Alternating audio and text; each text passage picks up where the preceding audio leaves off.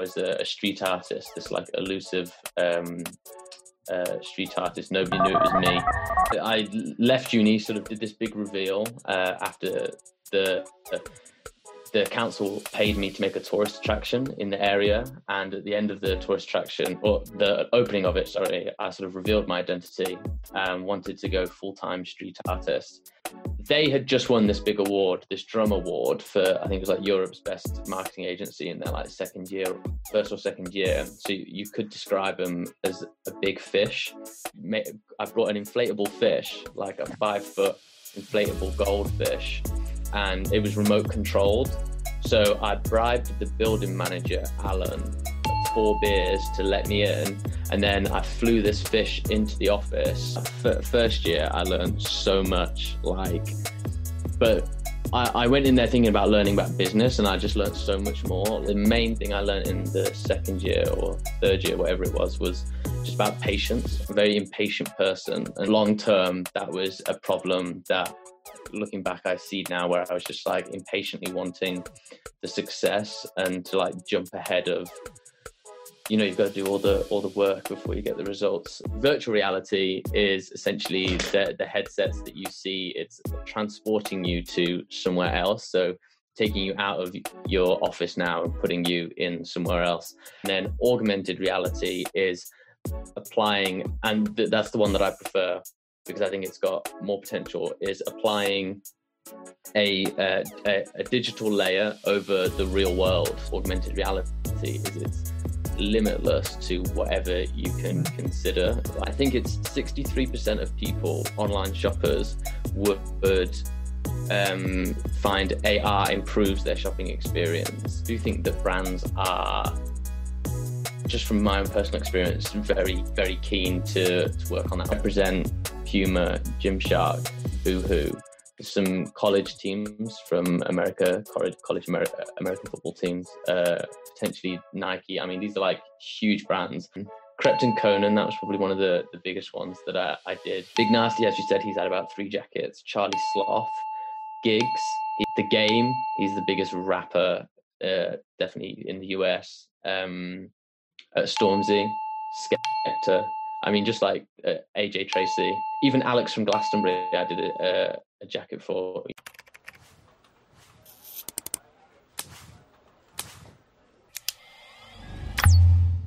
Hello and welcome to this week's podcast. This week I'm joined by Dodds. We talk about his story from being an anonymous street artist up until what he does today, being an augmented reality artist. So doesn't just do augmented reality. He describes himself as an all-round creative, so he does um, a lot of commissions and a lot of fashion commissions as well.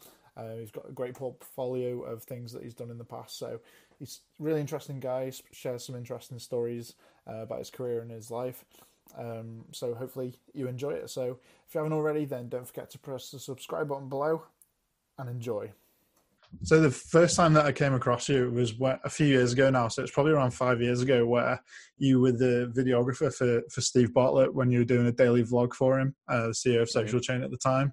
Um, and over the past few years, I've really admired your, your work on on Instagram. So I've seen the commissions that you've done, the, the cool jackets, but more recently across um, Instagram and TikTok, I've been following your your your AR filters. So I've been doing a lot of Instagram filters and stuff like that. So you know, I was really interested, and I'm sure the listeners will be really interested to find out a little bit much a little bit more about you. So I know you started off as a graphic designer. So to go from a graphic designer to um, running a daily vlog for a CEO to now doing your own thing. Tell me a little bit about the story of of Dodds right from the very beginning. Um, well, first of all, uh, thank you for having me on, and uh, hello to everybody that's listening. I, yeah, as you said, sort of jumped around a little bit from sort of creative job to creative job, but um, I had to, where to even begin. I, so I, I did graphic design at uni, and about uh, maybe like three months in, realized that graphic design wasn't for me I liked being creative, but I liked being able to control the message and put out what I wanted to do. And um, you know, like clients and amends and all, and I'm sure you know, like you don't you don't get that. So I was in this course for three years, but didn't like. Found out pretty instantly that I didn't like it. So I did the opposite of that, and for the those three years I, I was at uni, I was a, a street artist, this like elusive um, uh, street artist. Nobody knew it was me, but uh, I, was, I was in Stoke-on-Trent, which is where I went to uni, and doing this work, and it was all showcasing all like the amazing things in Stoke-on-Trent, which there are many things. Uh, if anybody's listening and wondering what good things are in Stoke-on-Trent, um, and that became like massive. It was like the biggest thing in Stoke-on-Trent. I got reminded the other day that I was invited to turn on the Christmas lights. You know, it was that level of uh, big. But um, I, I, left uni, sort of did this big reveal uh, after the the council paid me to make a tourist attraction in the area, and at the end of the tourist attraction, or the opening of it, sorry, I sort of revealed my identity and wanted to go full time street artist um, now that I now that I'd left uni and moved to Manchester. And basically what I was just talking to you about before we started recording, just like didn't know how to pri- you creatives aren't necessarily business you know a struggling artist is a struggling artist because they don't know the business side of things so did all the textbooks mistakes undercharged myself didn't make any money um, uh, so i had to get a i had to get a job but i thought if i could get a job where I could have a business mentor for a couple of years. I was only 21, 22 or something like that at the time. If I could get a business mentor, then I could learn from them how to do the business side of things and then do it for a couple of years and then leave and then get to the point where I could be creative and business minded, which would be like a double combo. Uh, and that's where Steve and Social Chain came in. I, I like discovered. In fact, Ash, who was on this podcast before, he put out a, a Facebook ad um, of St- for Steve's brand, and I saw I saw one of those ads. So that's I have to thank Ash for that. Um, but that's how I got introduced to Stephen Bartlett, and then yeah. Uh, What's your application for that? If you if you don't mind me asking, I know that there's been some like creative applications and stuff that. Yeah. So, like, what made you stand out like to to get that job? So, uh, I I hadn't done any videography work but I I this was at a point in YouTube's history before everybody was vlogging that I thought daily vlogs would be. Um, uh, he he'd started weekly vlogging, and I thought if he did it daily, he'll get ahead of that curve and be you know uh, prove really popular, which he did do. Um, so I thought if I even better if I could be if this trend's correct and I'm predicting it right, if I can be the videographer who's filming him all the time, then I can be the person sat next to him, like literally all day, every day, and just like just absorb uh, as much as I can from him. So, not having any videography skills, I was like trying to think about how I could apply. And I know that they, like you said, they have to, have, the applications have to be like really creative. So, I they had just won this big award, this drum award for I think it was like Europe's best marketing agency in their like second year, first or second year. So you could describe them as a big fish. Um, so that's what I did, and I made, I brought an inflatable fish, like a five foot inflatable goldfish, and it was remote controlled.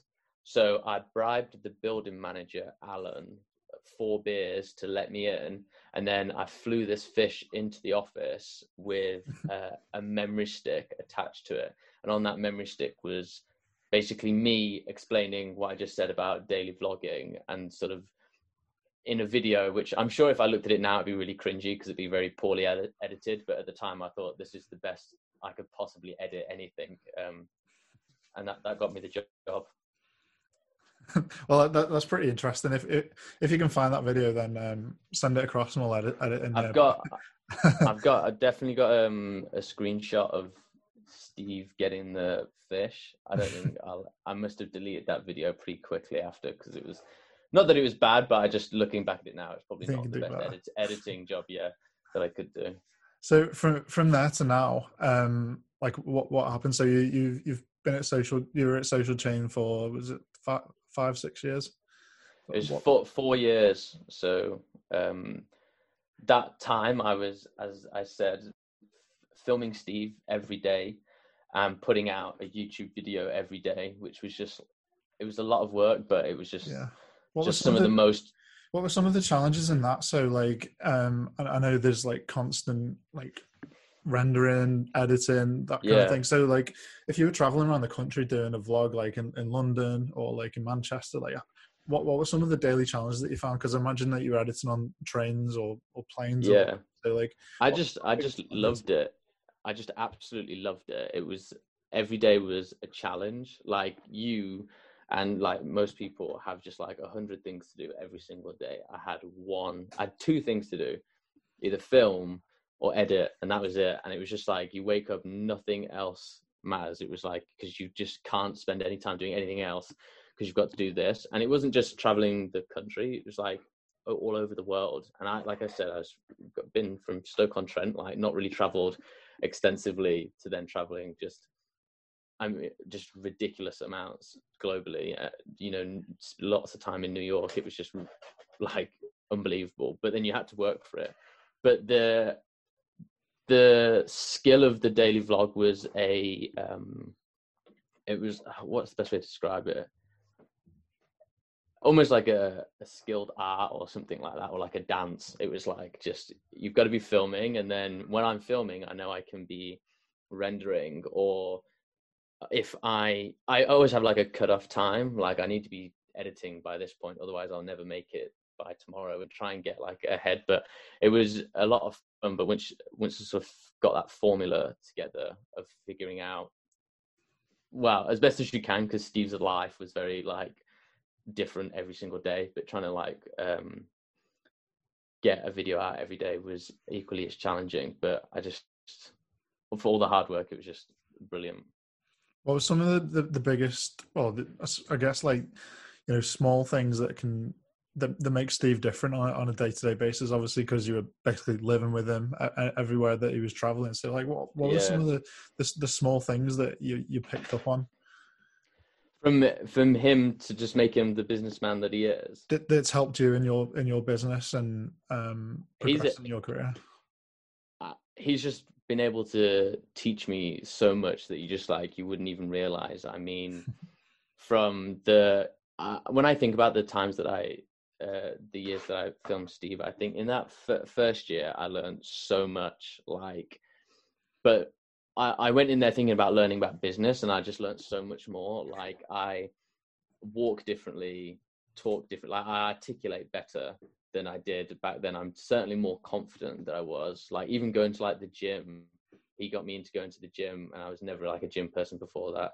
Um, my posture is not good, but certainly better than it was, all because of these things that, like, uh, not that he, well, maybe he would pick pick out like uh, walking better or talking better, but he just like I don't know, you just he just builds you up with confidence, which is um, great. And then in that second year, I learned a lot more about the business side of things because obviously I can't do too much uh, art whilst all this is going on because, like I said, it's either filming or editing. But the main thing I learned in the second year or third year, whatever it was, was just about patience. I'm a very impatient person, and day to day, that's good because I get like stuff done quickly. Um, but long term, that was a problem that looking back I see now where I was just like impatiently wanting the success and to like jump ahead of you know you've got to do all the all the work before you get the results um so the patience was a, a really good lesson that he taught me because like I might do say like a style of art for a bit and then drop it uh, and to have the patience just like keep going was uh, eventually what got me to sort of now doing my own thing hmm Yeah, so like I, I imagine you do need a lot of patience in art. You know, like I mean, it's completely different, but like I, I needed a lot of patience at, at school to do art. Like I, I didn't have any patience for it at all. like it, just for me, Yeah, like it's um, yeah, it is like for, for me that was really difficult. But um, whilst you're at Social Chain you you were going through um like you you doing a lot of art yourself, weren't you? So like in, in your spare time doing um was it like canvas drawings and things like that, or was it digi- digital? Uh, a little bit of both. So I think I filmed Steve for about two, three years, and then in this last year, maybe two and a bit year, whatever. In this last period, um, in an or in um, in the the last year or so, eighteen months or so, I moved over to working on Katie Leeson's brand, personal brand, um, because that meant I was dropping down my days. So I went down to, to part time, and then that allowed me. Obviously, you couldn't do that with the the filming, so um, that allowed me to then work on my own stuff again and start building up a bit of a put brand or portfolio or whatever you want to call it to then be able to go on and carry on what I actually started before social chain, but obviously a lot better. Um, so during the, the, the last sort of 18 months, again, trying to figure out which art style if it's not going to be the street art that um, i originally li- like was doing before like what is it that i can do and started doing canvases just general commissions you know making money um, and then started moving into denim jackets which i did for and still do for quite uh, quite a long time. So like you've you started denim jackets but then you moved into ar denim jackets as well, didn't you? So like just before we go into um, AR and uh, things like that, so could you explain to the listeners like the difference between AR, VR, that kind of thing? Because I'm sure everyone's heard of the things, but not necessarily in detail or in depth. So first, what's what's AR, and then what's VR, and how do they compare? So I'm not gonna try and claim to be uh, a complete expert you know, I don't come from a tech background before launching into augmented reality. I don't come from a tech background. I, I obviously come from an art background and I'm applying augmented reality and virtual reality to my work. But the difference between so that that's good news because that means I can't like hit you with like technical mumbo jumbo because I don't know either. But virtual reality is essentially the the headsets that you see. It's transporting you to somewhere else. So taking you out of your office now and putting you in somewhere else. Um, that's virtual reality. And then augmented reality is applying, and th- that's the one that I prefer because I think it's got more potential, is applying a, a, a digital layer over the real world. So that's that's putting a um, a 3D model of a dog in your office, and it's interacting. It understands the environment. It understands what table is, so you can put it on the table. Um, and it's like interacting with the real world and that's sort of the difference. One takes you away from where you are and one adds to where you are.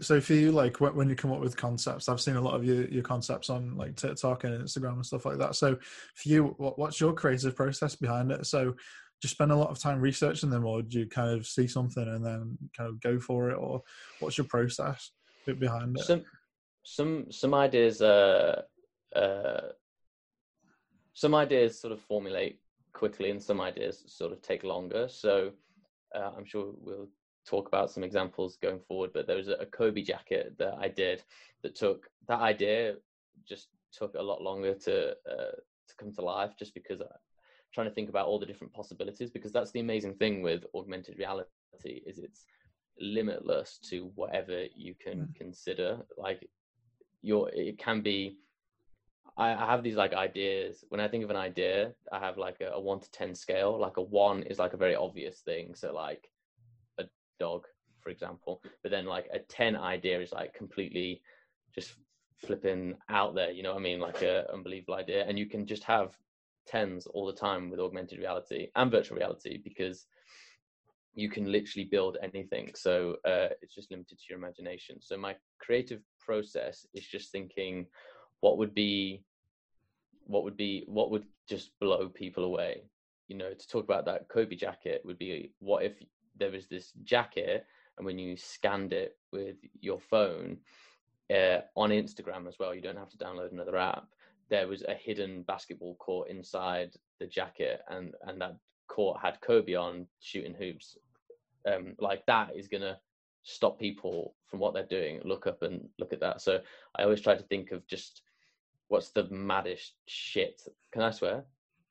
Oh yeah, go on. Uh, what I just say like, what's the maddest thing that you could um like you could come up with? Like, what would be the most? What's something that no one's ever seen before, and try and just work from there backwards. Some something on the like as close as ten as t- ten as possible. So like the, yeah. the the closest to ten as possible. so the the idea for the to go into the the one to 10 idea thing that I use. A 10 is like an idea that's like actually impossible. And then you actually want it. So, like, I always say, um, if it's like a marketing thing, like putting your product on the moon like not feasible but then trying to come up with like an idea that's like a seven on the scale which is like still crazy but actually physically possible um and that's like where the good ideas um are rather than like a one which would be like a poster do you know what i mean yeah, so like, so I guess this is a little bit technical, but what's the kind of the physical steps that you go um, to create a filter? So, like an Instagram filter, for example. So, is it a mix of like, like three, uh, like three D design software? So, like, what's the kind of software that you use and things like that to um, build build something? So, I mean, obviously, different um, different pieces of software for different elements, but I, I always work with Spark AR. That's Facebook's free software that allows you to create filters for their pages. I used to use um, a different app, but just getting um, people to go on the App Store, download an app, uh, and figure out how just to use it, yeah. just was just like impossible. Especially if, like working with a lot of celebrities, you're just not going to get them, you know, confuse them, and they're not, they're not got the time. So with Instagram, the benefit is that software Spark AR is actually very um, if you come from a sort of creative background it's pretty not self-explanatory but you can uh, you can get used to it quite quickly. And obviously the main benefit is that everybody's already on everybody's already on instagram. Everybody's already got audiences on instagram so you're not trying to sell them into something new uh, like new as in something separate. You're selling them in on what they've already spent years um, working on. So i use spark ar a lot. Um, there's a piece of software called blender which is where you can sort of manipulate and create 3d models and um, also use the the whole creative um, creative cloud suite from adobe on a number of different things. But the process in creating one is um, well, I mean, it, it, depends on what the the filter is and what it does, but uh, generally, it's getting your 3D models of whatever it is that you want. I t- don't know how to do that, so I'm not a 3D designer. That takes sort of years of practice um, to learn. So I use like 3D model uh, freelancers, and then once I've got those assets, then combining you know the lighting the sound the actual just general user experience. There's lots of tiny little details that kind of go into it that make the the complete package of course, I've seen so many like diff- different examples of AR being used. So, like, you know, obviously on Instagram, it, it, brands use it. Like on Google, Google use it for like the, the, the knowledge graph. So, like when someone types in an animal, for example, like a lion, it, there's like a, um like a life size lion in your room, that kind of thing. So it's it's kind of mm. fun and interesting. But like, what what are some of the the the best and like the funnest projects that you've worked on, or like what what you're working on at the moment? The best projects. Um, so some of the the more fun ones I'm doing as I'm sort of getting uh, more experience in using uh, or as I'm getting more experience in creating augmented reality experiences, the fun ones for me are where I'm coming up with an idea that I know I, I know is possible because I've seen something similar been done, but I don't know how to do it personally. So that sort of journey of like figuring out how is that possible? So I, you probably can see this painting here behind me. This was one of the first 3D models, uh, one of the first filters that I did that had an animated 3D model in. And um, I mean, it just took ages, and there was just so many like tiny little things. What happens with this experience is you scan it with your phone, and the the rapper XXX Tentacion he comes out of the painting and performs like a personal concert. But that was like the first time I did anything with lighting, sound, maybe not sound, but definitely 3D models, and just like at the time it probably wasn't very fun because there was just a frustration of just like this how I, it was like getting the microphone to stay in his hand sounds yeah. like super simple and you just know that there's just like a one button that you press that figures that out but it took me like i think i exported 25 plus different versions of it and it just kept failing but then looking back on that, that was probably like the, the most fun, the most fun um, project that I worked on. But just to talk on what you said about like the other examples um, and Google like putting lions or whatever it was into the into your space. Like they are really fun, but the reason I think augmented reality is such an interesting avenue is because at the moment the situation is that because of the internet speeds and the tech involved and like the capabilities, it's all quite it's gimmicky. It's like the best you can do is maybe 15 seconds of something quite cool. But as the tech gets better, I know Facebook are working on like Facebook glasses where you'd be able to wear a pair of glasses and apply the same thing you see with the phone, adding a, a digital layer over the world to your glasses, that that will really change like the way augmented reality is used and people's behavior to it. So it won't be it'll be less gimmicky, it'll be more like a part of life, you know. You won't really need this if you think this like phone that I've got in my hand is this just black rectangle that we just attached to. It's like such a when you think about it, it's really weird. Having it on your glasses and being able to do the same thing, maps, music, you know, being able to add. Uh, I don't know where my keys are, you know, then my keys will just appear because my glasses have scanned the room. Like there's so many cool things you'll be able to do, and for brands, I think imagine you could have a pair of glasses and oh, I want the these pair of boots here that I've got on the floor, and the glasses can scan them. It can find all the the prices from all the different places, and I can shop straight from within my glasses. Like the capabilities will be again just like whatever you can think of, you'll be able to apply because it's this sort of like new tech. So that's why I think it's got like really good potential because I mean that's just like the tip of the iceberg. You can have like we could be having this call right now, but you could be sat in my room right here on this chair because I could be just seeing you on the glasses, and there's be much more personal experience we could be sharing. I mean, there's like I'm not just going to go through and list all the possibilities, but like there's there's just loads. So, talk to me like in, terms of like brands. Like, what what are some good examples of brands that are using AR at the moment? I know probably around Christmas time, like um was it Coca Cola did something, or it might have been another brand, but like is there any examples off the top of your head you can think of where they're using it like on a regular basis or around the year that it's really effective? Um, maybe not one that I know that's using it throughout the year, but I do think that brands are just from my own personal experience very very keen to to work on that. I'm working with like I've got a list actually just to pair. Um, uh, Coachella, that's they they're creating some t-shirts that will probably be out by the time this comes that comes out where you scan the t-shirt something happens mm-hmm. um, represent puma gymshark boohoo some college teams from america college, college Amer- american football teams uh, potentially nike i mean these are like huge brands and i really feel like they're just starting to use it because they didn't know what was really possible in terms of the connecting the brand to the filter so some of the filters that I've created, like I created not for Louis Vuitton, but it was just a concept to kind of show brands like you can do this kind of thing to create a virtual store within an Instagram, allowing the user. This is more virtual reality, but you can walk around the um, the store with your phone and just like any other store like looks brilliant. And then the products that are in that store that are on sale you can link your instagram shopping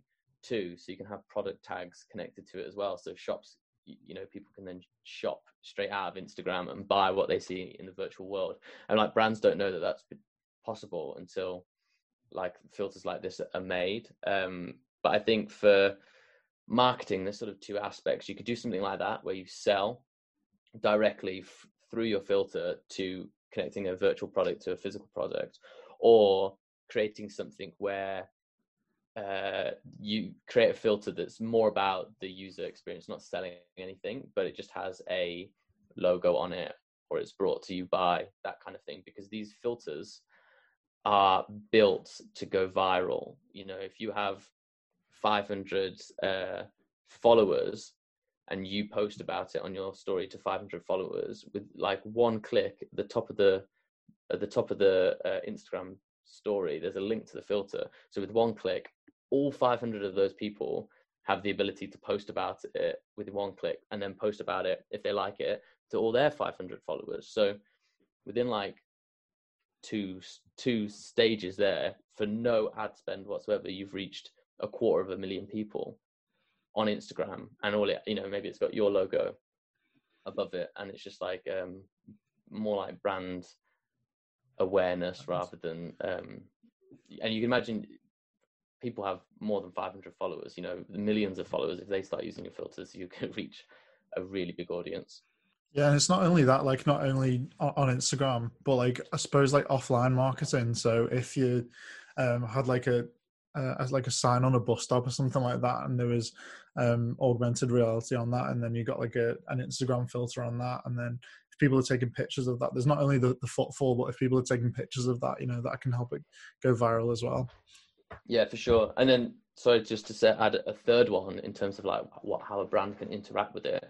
They can uh, you can interact your filter can interact with the uh, real world as i said. So every product that you have can become a scannable object. So working with puma at the moment to do some unboxing experiences for their like pro players. So they scan the top of their box and the boot comes um, you know 3d model of the boot comes rotating out. So their uh, the unboxing experience has now become ugc user generated content. Everybody who gets a a whatever uh, clothing brand package is now going to be posting about it, telling all their friends about it, and then things like the t-shirts and other products you can interact AR with as well. So like if they scanned your top now with Freak, maybe it changed from the word Freak to Nike, then back to Freak. You know, you could just do all this creative stuff. So like the the potential there within like the fashion industry or I mean anything, but particularly the fashion industry is like t-shirts don't have to be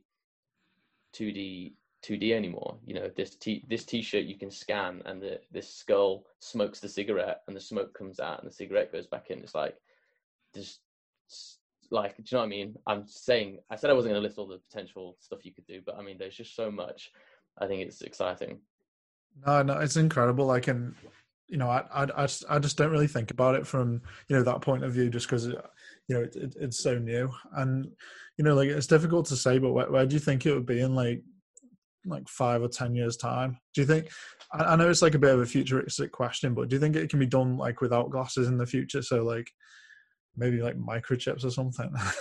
yeah, I mean, I know Elon Musk's already working on the microchip. Yeah. He's he's already got one in a pig. So I mean, apart from that, I've got no knowledge in it. But I mean, that seems pretty good evidence that something like that could happen, and I'd be the first one there, you know, trying to get one installed into my head. But in terms of five to ten years, like I said, Facebook are working on glasses. I think that'll be a really big thing when that finally launches, just to try and get the um, obviously there's companies that already do augmented reality glasses, but just getting the sort of mainstream adoption won't be until you have somebody like uh, uh, Facebook involved. Obviously, they've got Oculus, which is their virtual reality headsets, and that's certainly bringing that more into the mainstream. But still, for me, I wouldn't personally buy a, a virtual reality headset just yet. Yeah. Um, but in five to ten years, the tech will be better. I think people will be like uh, using it just much more in terms of like content and uh, product selling. You know, I know Kylie Cosmetics. She had um, uh, at least say Kylie Minogue then, but Kylie Jenner. She had a um, a filter where you could try her lipstick on before buying it. These sort of AR experiences, they're uh, in terms of shopping and shopping behavior. I know I'm going to try and remember the statistic. I know it's um, I think it's 63% of people, online shoppers, would um, find AR improves their shopping experience. And then 49% of online shoppers would be willing to pay more for a product if they could try it on in AR 1st mm-hmm. So people want that. They want to be able to put their chair in the living room to see if it matches the colors before they order it and try on the lipstick or, you know, they change the color of their hair to see what dye suits them best. This sort of adoption of like trying on and just in, integrating integrating it within shopping, I think will be the first thing, and then I think you'll have, like I said, the fashion industry having clothing that does stuff, moves, um, without the need of it being hopefully held up with a phone if it's just on the glasses or whatever. I think would be just really interesting to see. But I can only see it's only going one way. Do you know what I mean? Yeah. People are just going to use it as the tech gets better. Yeah, I mean, uh, recently, like I think it was a few weeks ago that I saw it on Amazon. So Amazon have started to do it on um, I, I, didn't see clothes, but I definitely saw furniture. So like sofas, that's like invaluable when you've got you know a new house or something, and you know mm. try to fit fit in furniture and stuff. So yeah, I mean like that that's you know essential, isn't it? So so we're just talking about um, glasses. Um, a while ago now, like there was there was Snapchat glasses and Google glasses that came out. So what went so wrong for them, and like why do you think in the in the like it's just been a bad experience, hasn't it? You know, for for Snap glasses yeah. and Google glasses. And a Google glasses that must have come out a long time ago, but Snapchat glasses that must have come out in the, in the past like five six years or so. Yeah, I think that the Google glasses. What did they do? I mean, that they was, were so long ago, weren't they? Yeah, that. that I'm that, not. I think, I think perhaps they were like a bit before their time. Like the tech wasn't quite there yet. Um, they were quite bulky, but they never did. They even go out on sale. I don't think they did. Did they? It, to be fair, it might it might have been a concept, but I think it was um, for like directions and stuff like that. So like if you wanted to, mm. um, you know, v- visually see something on the road, I think it was for that. But I- am not too sure. What what was snap glasses and like that? When, so snap snap glasses they allowed you to take video um, and, and post it on your like it was a, a, way of capturing content and i think they were just gimmicky i hmm. can't actually remember what they did but i know wasn't anything to do with AR. no i know my feelings yeah. towards them were gimmicky you couldn't yeah. like see through the lenses and see anything they just had cameras on the side um, but i'm pretty sure that they they ipo'd around the same time as they bought the glasses out and i think they ipo'd as a glasses company rather than a social media company because it wouldn't have IPO'd as well as a social media company because they were obviously you know they've got big rivals but they're pretty pioneering in a in a different space. I, that I might have to fact check that because I might have just made a lot of that up but I'm pretty sure that they the glasses are gimmicky and the uh, the IPO was somehow connected in why they were so like we make spectacles um, even though they weren't that good. The the text just like oh, fa- Facebook, the way that in terms of the glasses uh, and why those, why I think Facebook's glasses will uh, perform better is because that's what Facebook do. They're always late to the party, but when they do, like they just take over. What like stories is a great example. You know, talking about Snapchat that's what that was everyone's behavior and they you know they tried to buy it but they didn't and then when they finally did their own stories it just overtook and there's countless examples um, of where facebook have been late to do something and then when they've done it it's always it's always because because they are what they are it's always just outperformed so um you know i feel i feel like i'm confident that they'll do better and the tech is in such a better place now yeah, so like we've spoken a lot about Facebook and um, Instagram filter. So like, why, why do you think? I mean, are you working on anything to do with Snapchat in terms of augmented reality, or are they a bit no. behind, or like? I've just, I've just never been draw. They're actually further ahead. You can do more in a Snapchat, um, Snapchat Studio than you can in Spark AR. But in terms of, they're not throwing shade at Snapchat in any way, but the the way that I came into augmented reality was talking to celebrities over Instagram DMs and doing them wanting jackets from me, and then for me to just send them the link that opens up in the the filter there and then, and it's just as simple as that.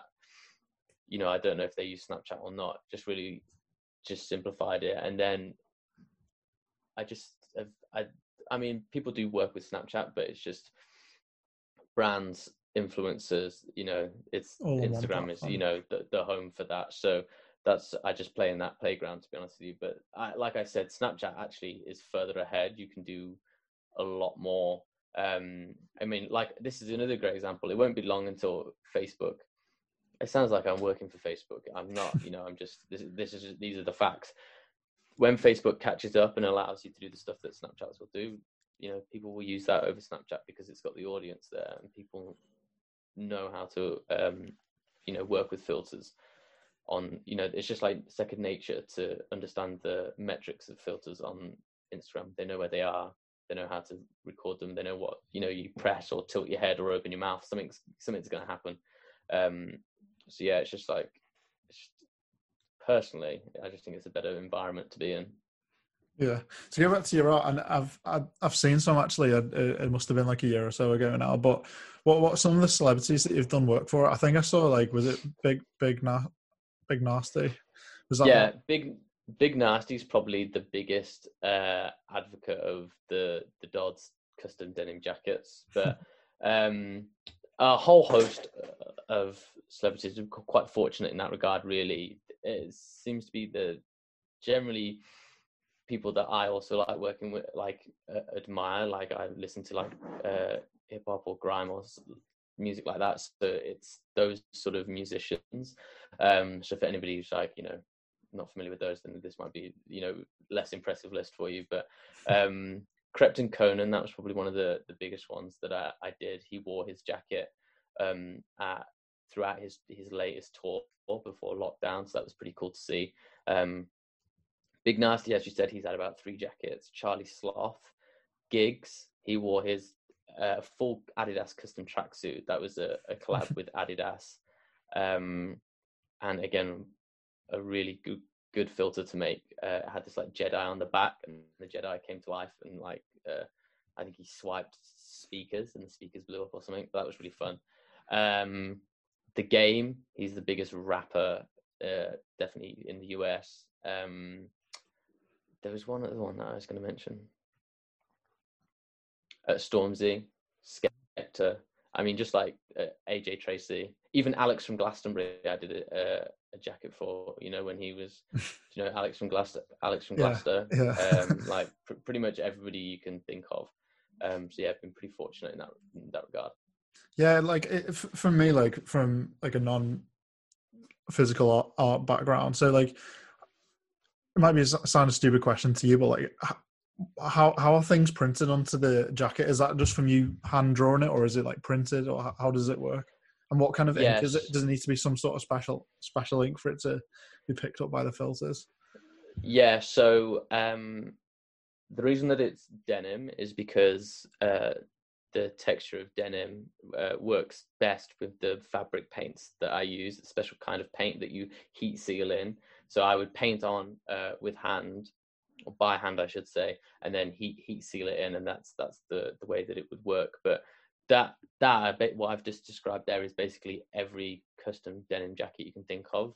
They all look the same. And when I started, as I said, I used to be a street artist, and I've been through like a uh, I don't know what the best metaphor for this is, but like an avenue of lots of different creative outlets. Obviously, videography, photography. I even tried like poetry and pottery and sculpting and just like loads of stuff, just oil painting, everything. And then the denim jackets I enjoyed because I enjoy creating stuff that like clothing wise that nobody else would have and just i just enjoy that fashion side of thing and then got a little bit of success with doing a couple of jackets for like Bugzy Malone and um, a few other grime artists but it wasn't until i got hit with like a, a instagram ad with like this augmented reality app that I was like, that's something that I need my jackets to do. Um, is it like, like a light bulb moment where you were kind of just, yeah, literally, literally like, I was lying in bed and I it was, was like, like it was like the same way you got to social chain, wasn't it? Because you just saw an ad for, for that job. So through ads, yeah.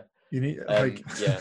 what's the so next I, I I used those that app for like a while, but it was just like not as good, and um, that really took off the the sort of the jackets, as I mentioned, like doing some amazing work because it was doing the stuff that nobody had ever seen. But you couldn't do that on Facebook and Instagram when I first started, which is why I think I got the jump up when you could do it on Facebook and Instagram when they did allow other people to make filters because I was like ahead um, in terms of skill and practice and knowledge, and then just having that ability to the simplicity of Instagram just like really unlocked something, and then there was like another really big jump in terms of um, exposure and work yeah, so like you, you just touched on it then, like uh, about the experience and the knowledge. So are you, are you, completely self-taught? Like, did you learn everything through like trial and error or YouTube, or how did you? Yeah, learn? yeah, pretty much trial and error, um, and like the occasional YouTube video. But why? I think that's good for two reasons. Because a, it shows anybody like augmented reality is this like daunting piece of tech, but like it's not. I've just like proven that with what I've just told you. And then the second thing is I can validate that because Facebook have put me in their um, partner network this year, which is their top 77 creators globally. Congrats. So that's like eight, 18 months of. It's not. I don't mean that in like a biggish way, but I'm just saying that like you can literally be one of the top creators globally from the YouTube videos and just generally trial trialing and error. Like it's um, it's not as daunting as uh, you know somebody who's listening today might just be coming across it for the first time. It's it's an it's much easier than it seems and that's actually putting you know putting me down and saying you know it's it's not it's not complicated. Anybody can do it. What would you say to someone that like saw it or always listen to this podcast and that they want to get into it? Like what what would you say when you're starting out? Like do you have to have a lot of patience or like is there anything in particular or any good resources to to follow? Your your tiktok and youtube yeah yeah so um i would download spark ar they've got loads of templates in there as well. So um, you could just learn, you know, just like have a look around, and then I would just watch. There's the YouTube tutorial section. You know, the section of YouTube reserved for Spark AR tutorials is not big mm-hmm. because it is still new. Um, but there's some out there. There's some of them that are in like different languages, and you might just have to kind of like get the gist. But um, I'm going to start making tutorials because obviously I think there's a, a space. Um, I think there's a space for it. So um, yeah, just get on YouTube and just try and absorb as, sort of as much as you can, and then just try making stuff. That's the, like the the quickest way because you'll learn really quickly how to do X, Y, and Z if you just like keep not being able to do it. You know, sooner or later you'll be able to do it. Yeah, to get to go over to another platform. So there's something that's been looking at me the whole podcast, and that's the Twitch canvas behind you. So mm. I, I, know you did a big charity piece that was on a live stream on Twitch. So, like, yeah. what, what's it? What was the idea behind that, and how did it all, all come about? That came through Social Chain. Um, as I uh, there's two two. How can I describe this? That was a, a, project that came through social chain as i um, obviously working part-time there and part-time on my own stuff i was sort of getting booked as talent to work on um, a few of their projects and twitch was one of them um, where i they did something called T- twitch aid which is i guess a bit like live aid mm-hmm. for um, huge musicians uh, you know just like the biggest uh, performing a concert throughout the day, raising money for COVID. This was right at the beginning of the the lockdown, and that was sort of my first experience with Twitch. Um, since then, I've become their artist in residence. So these canvases specifically behind you uh, are from those where I'll they'll be doing a competition, and I'll be painting whatever game it is, whatever the event is, and then these get sent to the winners. Um, that Twitch Aid, the original one, was a big digital canvas of everybody, all the celebrities, like lying um, and playing games, you know, video games on a, a, really long sofa. Imagine like that that opening scene from Friends, where they're all sort of on the sofa together. Uh, I can. It's literally just behind the camera here. It's just like 30 celebrities all, all, together. But that was really exciting. And in terms of like being thrown in the deep end, there was um, obviously not done Twitch before, and I was just like going through streaming talking about what I was. And during the, that, that was a 24 hour stream. So I was just literally going all day drawing, which is just like obviously wild. And then when Twitch rivals the main channel, they came to me. It was like um, you'd go from. I, I, think I got like a, a message where it was like, "You are now live to 120,000 people," Uh, wow. And it's just like just me in here, like we are talking now, but 120,000 people also watching. Were you like, in the room by yourself? So were you literally just yeah, yeah. there and the camera? It was just this. Then... It was this. This pretty much exact same setup, apart from I had a, a pad where I was drawing, and there was. But imagine 120,000 people, you know, sat looking at your screen like as you're talking through what you've done, and then because like and then it also went because of one of the people that I drew, it had gone viral in the Twitter K-pop community which was just even wilder as somebody who doesn't know anything about K-pop. So it was just like a really, obviously a long day, but just a, and also that print raised like fifty thousand dollars for the the the COVID um, charity, you know, uh, total that they were going for. So I mean, it was just like a, a wild day. Wow, I remember. I remember you did an Instagram story and like it was showing the analytics of it, and it was basically it was flat for like hours and hours. Yeah. And, hours. and then it literally just went wow. Like it- that was the uh, that was the K-pop Twitter um, community uh, coming in strong. But yeah, that was just like, and that was our like 19 in. So I'm like, I've just been drawing all day, and I'm like, whoa, like delirious almost, and I'm like, I can't think about even what to say um because I'm trying to get this drawing done on time, and it was just like, well, it's, uh, so that that was all, done. all good though. It's all good fun. That, that was done. So what time did you start and like what time did you end? Was it like nine That was until um nine or Uh, I, I think I would have started at about one? six, and then six. Yeah, I I know that I finished at five a.m. because it was five a.m. and you tend to remember those sort of things. Um, I also had like this. I closed out the whole Twitch rivals um Twitch thing with this big golden confetti cannon. So like five a.m. this was like room was like filled filled filled with golden confetti. Um, so I guess I must have started at like six six seven a.m. Um, but yeah, that was that that big spike was the K-pop Twitter community coming in. that, that, that's crazy. uh, It just it just Yeah. shows that like patience pays off in the end, doesn't it? Like nineteen Mm. hours in out, out of um twenty four is like crazy.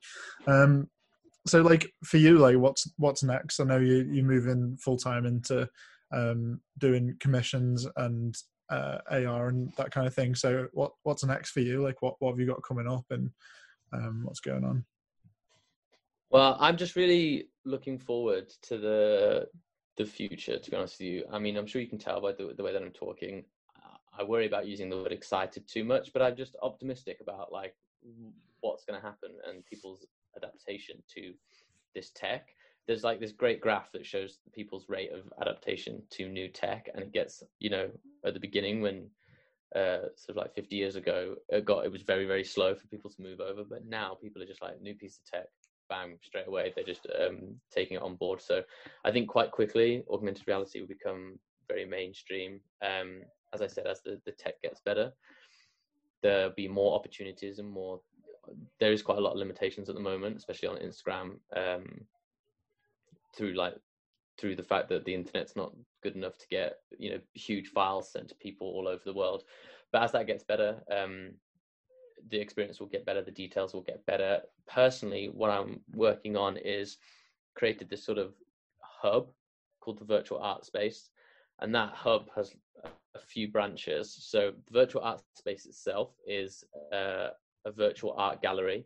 So that has I create the gallery with uh, collaborations with like different artists from all over the world, and then they showcase their artwork, and then we sell prints and split the profits. So that's one and because of the the numbers i mean i could talk to you for uh, just a whole another hour just talking about that gallery because the potential behind at the moment in manchester where or even the uk where well globally where all the galleries are closed down or some cities don't even have galleries to have this is technically the only gallery that's safe to visit right now and everybody's already everybody's already on instagram so the numbers are already quite good. We've done one exhibition so far at 100,000 people.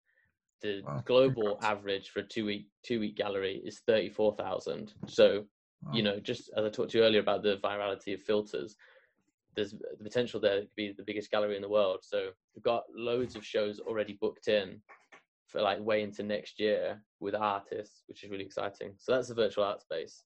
Then you've got um, the clothing element, as I mentioned, bringing out stuff like not this hoodie design, but hoodies and t-shirts that scan and do stuff. The Kobe jacket is another great example of this kind of thing that I'm looking to do. Just ordered the first samples today, but also working with, in the same way that working with influencers, working uh, artists, sorry, for the gallery, working with influencers to, you know, they all have these merch lines and clothing and other clothing brands as well. Do collaborations with them to add, hopefully, disrupt the fashion industry in that regard. Um, which again, potential there is really exciting. And you, you know, talking about the, that Kobe jacket, that's a one-off jacket, but being able to have a hoodie that does something similar that anybody of all over the world can access, um, I think that gets me really excited as well, without using the word excited a lot. And then the the final two branches of the virtual art space. One, the brand work, obviously, just coming out of working at Social Chain, the brand work, um, and you know the the types of brands that I've just mentioned is just like incredible. Something that I never thought I'd be able to do is work with this level of brand, and then um, teaching people the the Vaza Academy, the Virtual Art Space Academy, which basically uh, an online course um, that teaches people how you know how easy it actually is to be making these filters. And I think going forward, as more and people more people and more brands request this sort of thing, that that course will become like hopefully like the bible for um, social AR at least that teaches people how to create filters that they thought maybe you know was impossible for them to make, but it's actually you know some of them are quite straightforward.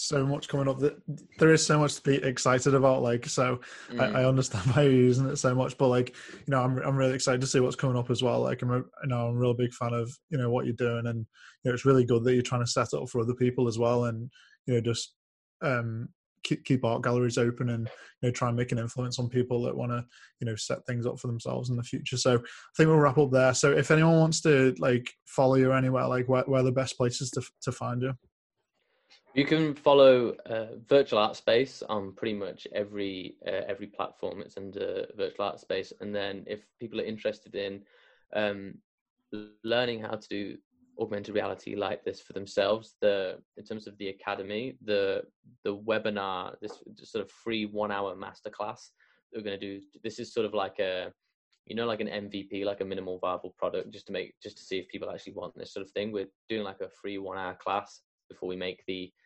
full course um, and that gives a lot of information about the industry. I mean we've sort of just touched the surface here really but the industry um, the potential and then like teaching people how to make different types of filters in that one hour class. That'll be live i'm pretty sure by the time this goes out. So if they want to check that out then they can maybe just you know learn learn for themselves how to make something. Brilliant. All right. Really appreciate your time and thanks for joining us well thanks for having me on. I really appreciate it